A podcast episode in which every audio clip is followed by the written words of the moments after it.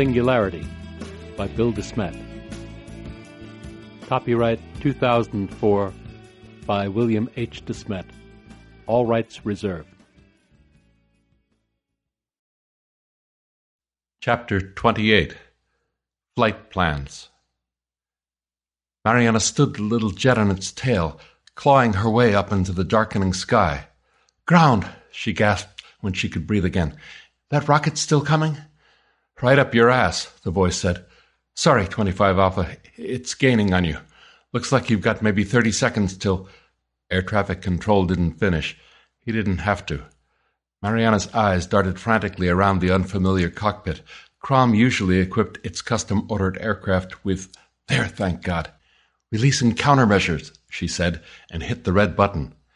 Radar blinding chaff sifted out from a compartment in the jet's underbelly, followed by a hotspot, a thermite incendiary that would burn bright enough to divert a heat seeker, keep it from following the Lear's thousand degree exhaust straight up a tailpipe.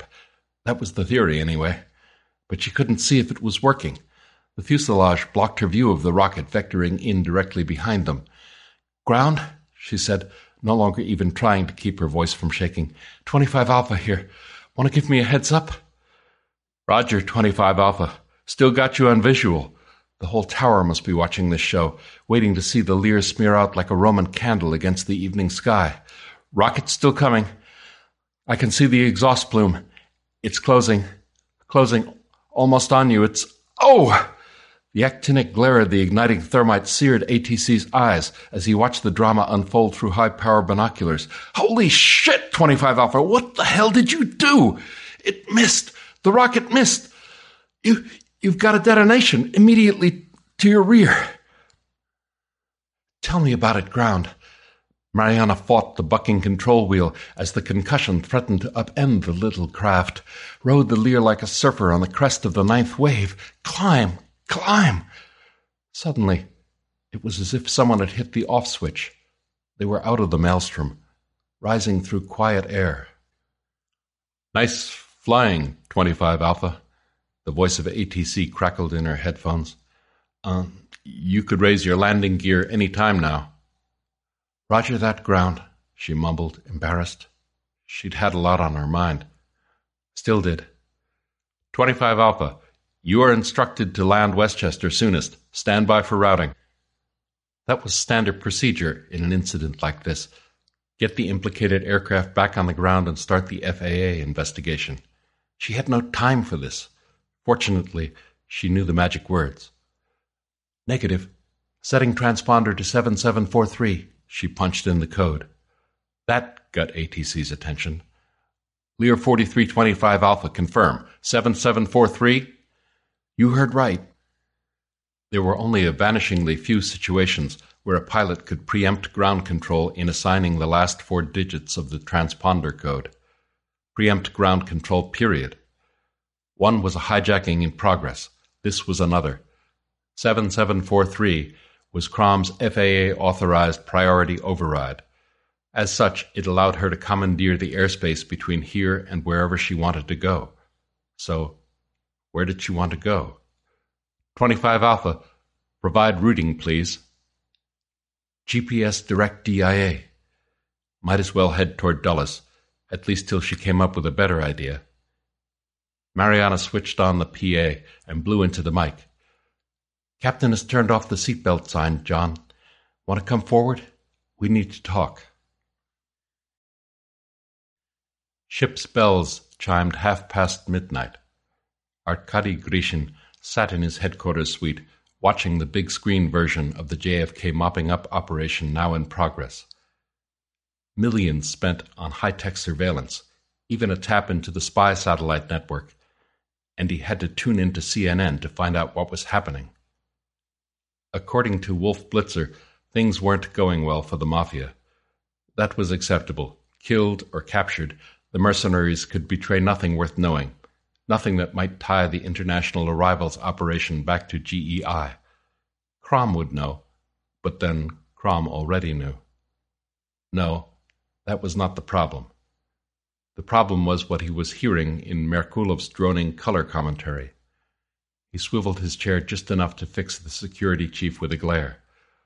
So, Vadim Vasilievich, in non technical language, you are saying you cannot confirm a kill.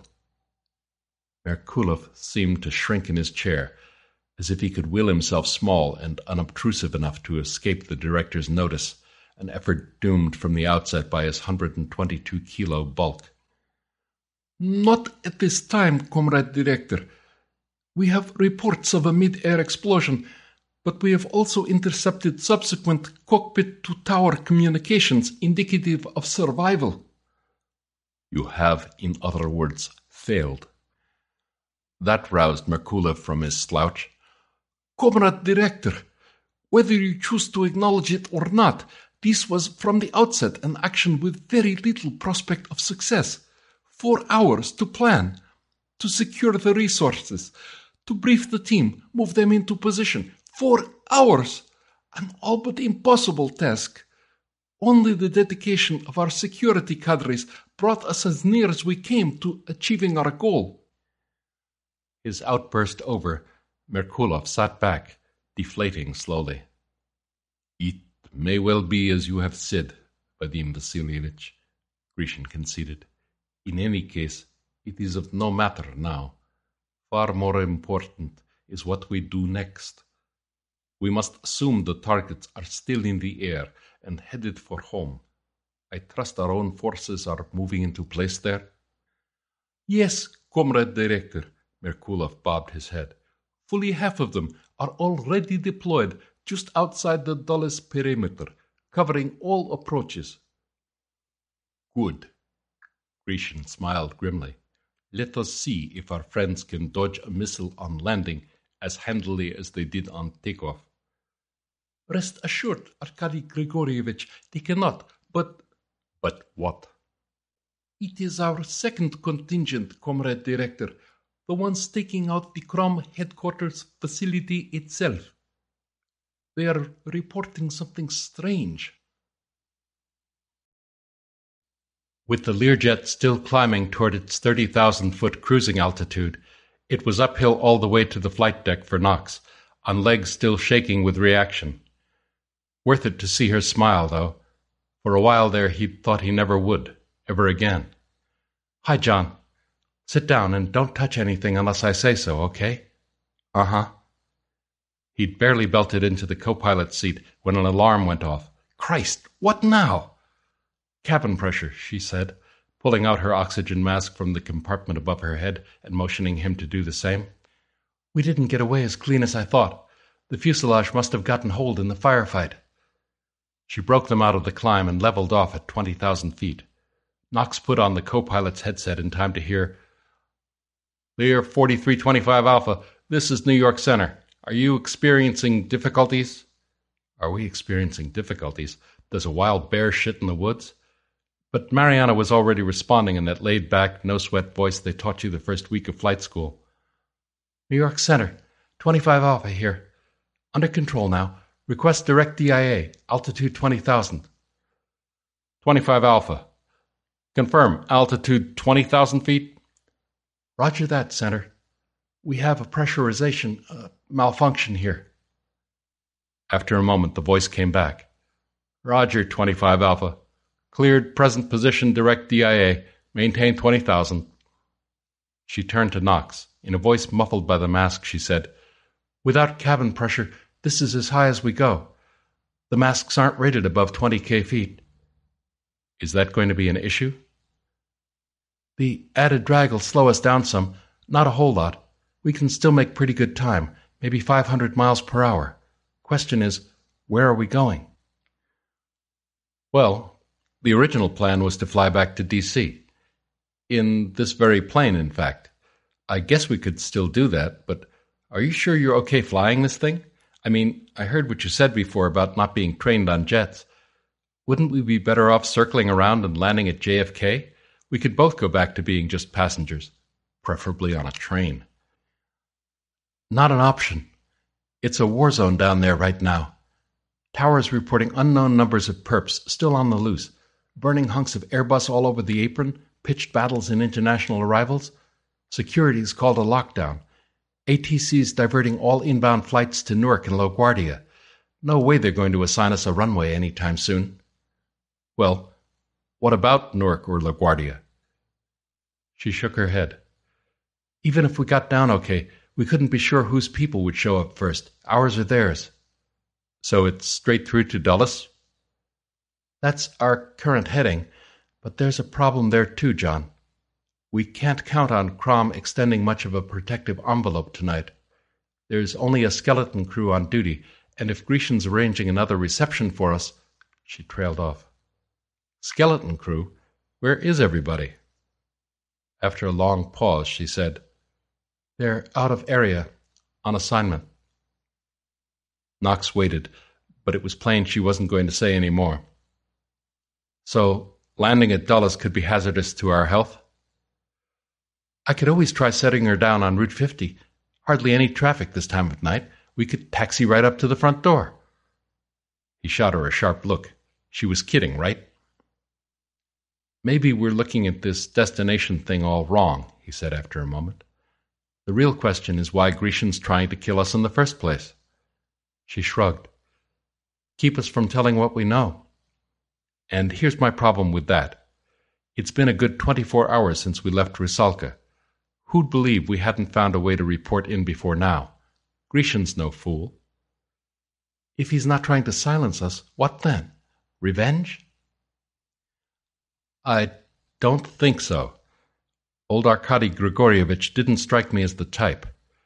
Swat you like a fly if you got in his way, but nothing personal in it. Anyway, no vendetta could justify the cost of the operation they mounted back there, or the hell it's going to raise. No, I don't think Grishin's out to get us because of anything we've done.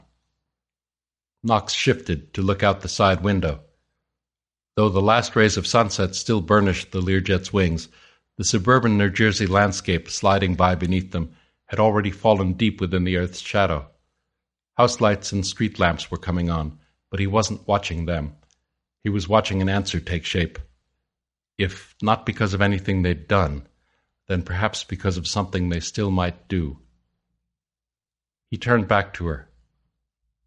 The only way that industrial strength reception makes sense is if Grishin thinks we're still in a position to stop him. But we don't even know what he's up to. Somehow the key must be in us making it back to Crom headquarters. That's what Grishin's trying to prevent, anyway. So what's there? What's Chantilly got that we don't? She shrugged again. Very little that we can't access from out here in the field, one way or another. Really good com security, of course, the best. Oh, and a world class Russian area research library, in case you had it in mind to finish your doctoral dissertation. A research library? To do what? Follow up on that stray thought he'd had back on the transatlantic flight? Well, if world class research was the key, they didn't need Crom for it. On the contrary. Can we make it as far as North Carolina? Out to the west of the state, I mean? Toward the Blue Ridge? Mariana glanced at the fuel gauge and nodded. And can I send an email from here, encrypted? There's a built in console back in the main cabin. She motioned with one shoulder. Just be sure and put on one of the passenger oxygen masks. Why? What have you got, John? Don't take this the wrong way, but how's Crom's consulting budget holding up? Based on performance to date, I'd say you've pretty much got carte blanche. Why? We're going to need it. Mariana, I think it's time you met Mycroft.